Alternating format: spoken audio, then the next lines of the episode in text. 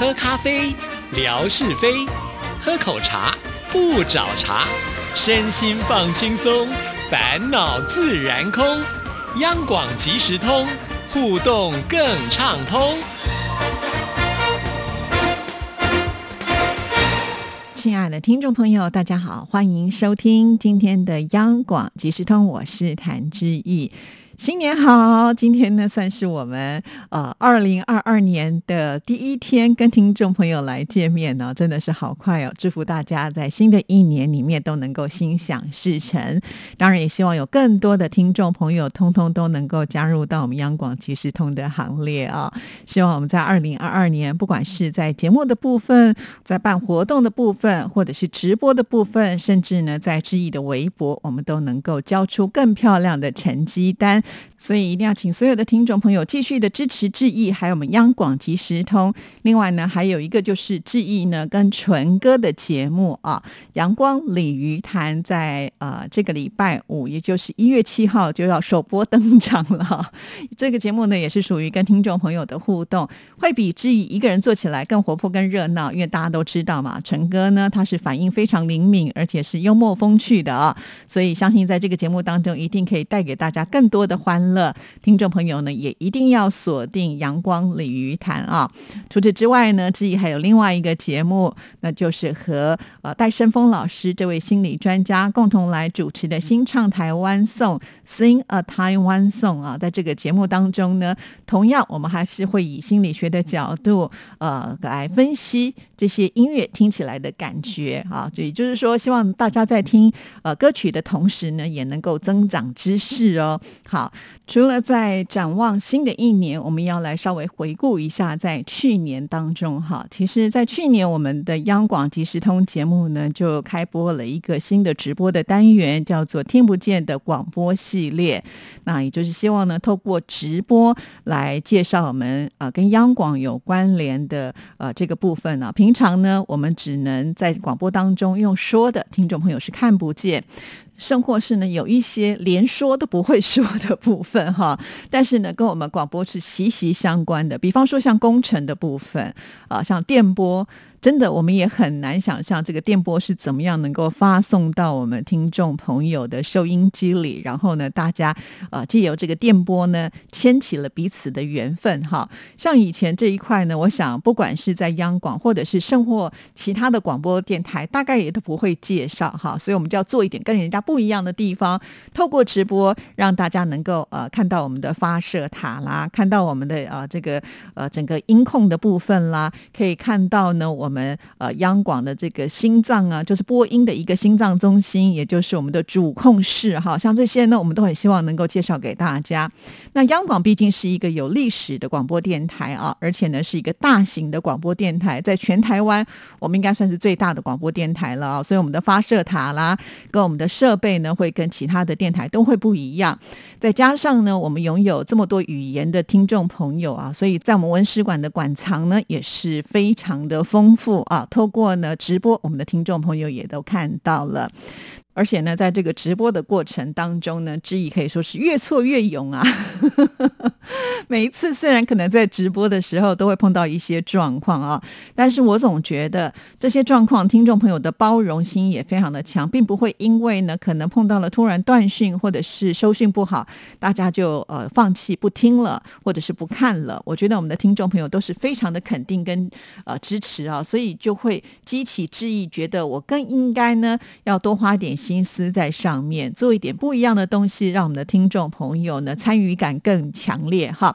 那所以在去年的年底，也就是十二月二十四号的这一天，其实是一个相当临时的直播啊。呃，为什么会说它是一个相当临时的直播？呃，话说呢，我们央广哈，其实每一年都会有这个员工的旅游啊，听众朋友可能叫做团建吧，是不是？好像是这样哈。那呃，我们央广因为呢，就是。电台里面总是要有人，所以即使我们办这样的团建或者是员工旅游呢，都会分批来举行啊。那最早最早期，志毅刚来央广没有多久的时候，我们的员工旅游甚至是出国去旅游哦。我印象当中还去过马来西亚，还去过新加坡哦，所以那个时候觉得玩的好开心哦。不过后来可能因为是经费的关系吧，所以就没有办法出国去旅游，大部分呢都是在岛内啊。那我印象里面好像我们还。还去过什么花莲的哈，但后来呢，电台的员工旅游之一就渐渐的比较没有去了哈。主要的原因就是因为呢，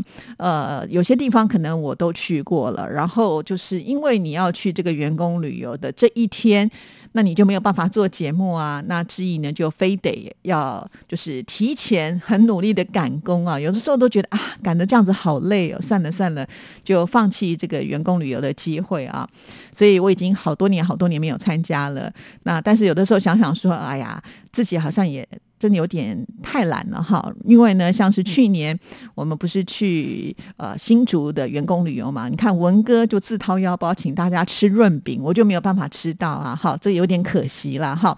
今年呢，因为一直碰到疫情的关系哈，所以呢，这个员工旅游呃在筹办的过程当中。呃，思考的角度就会比较多一点哈，所以后来呢，就干脆决定啊，就是到我们的邻居，也就是圆山饭店去参观他们的东密道。在这里呢，我要跟听众朋友稍微解释一下，这个东密道呢，它并不是呃像西密道一样，你只要缴两百块钱就可以去参观了。东密道呢，它好像是必须要搭配一些方案，比方说你是圆山饭店的呃住客哈，或者是呢你要点他们的一个特别的套餐，据说那个套餐呢要一千。六百块钱的新台币啊，算一算呢，大概也要差不多人民币四百块啊，所以不算便宜啊。因为毕竟呢，圆山饭店是五星级的饭店哈，它里面的这个价格有一定的水平哈，所以一般来讲呢，我们。在台湾也不会说，呃，动不动就去吃一千六百块钱的这种套餐哈。再加上我们都是台北人呐，哈，也不可能说就住在远山饭店里面嘛，哈，所以呢，就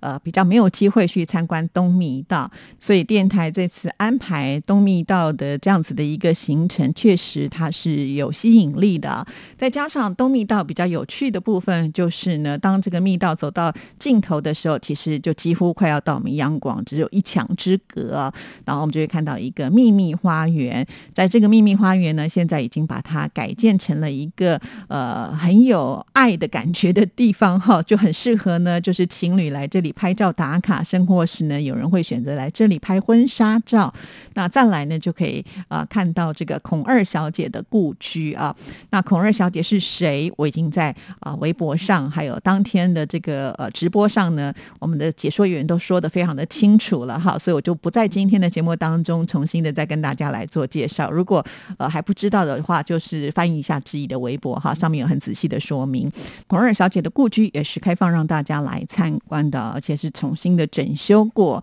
好，那非常的特别。啊，就是因为呢，志毅之前去过的时候，也在想说，哎，如果这个可以让我们听众朋友看到的话，也不错啊，啊，那所以我就在挣扎哈，因为一样，尤其呢，你知道志毅有新的节目开始了嘛，好，所以在这个年底要转换的时候，确实工作上也会比较忙一点点。那我一直到了最后一个时刻，我们的报名的前一刻，大概前一分钟吧。我才决定说要去哈，当下呢，其实要去之前，我也先问过我的长官，我说那我可不可以去开直播？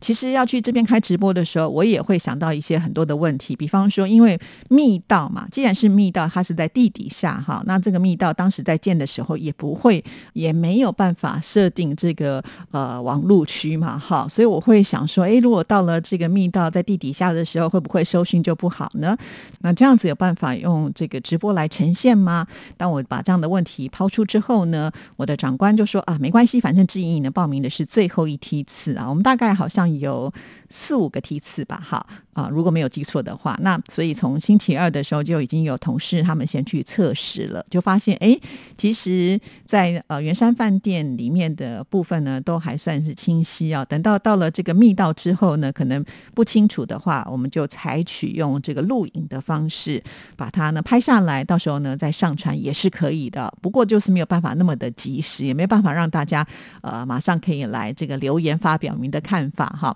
那只能用这样的一个方式。是喽。好，到当天的时候呢，其实我很早就到了，但是很奇怪，我那个麦克风怎么接都没有声音啊。以前呢都没有这样的问题，而且呢在去之前我也测试过，在直播的时候总是会出现一些奇奇怪怪的难题来考我啊。那既然呢呃用麦克风收不了声音，那我就直接呢把麦克风拆了，好，我们就直接用手机来收声音。当然效果呢就没有办法像麦克风来的这么好，所以我一直很贴近我们的这个解说员呢。当天我们请到的这位解说员呢，其实我觉得他讲的非常的好，而且人很有气质啊。我们的听众朋友应该也都看到了，那就开始呢为听众朋友做直播，呃，但是这个直播呢也是啊一波好几折啊，我的直播感觉好像被切了七八段。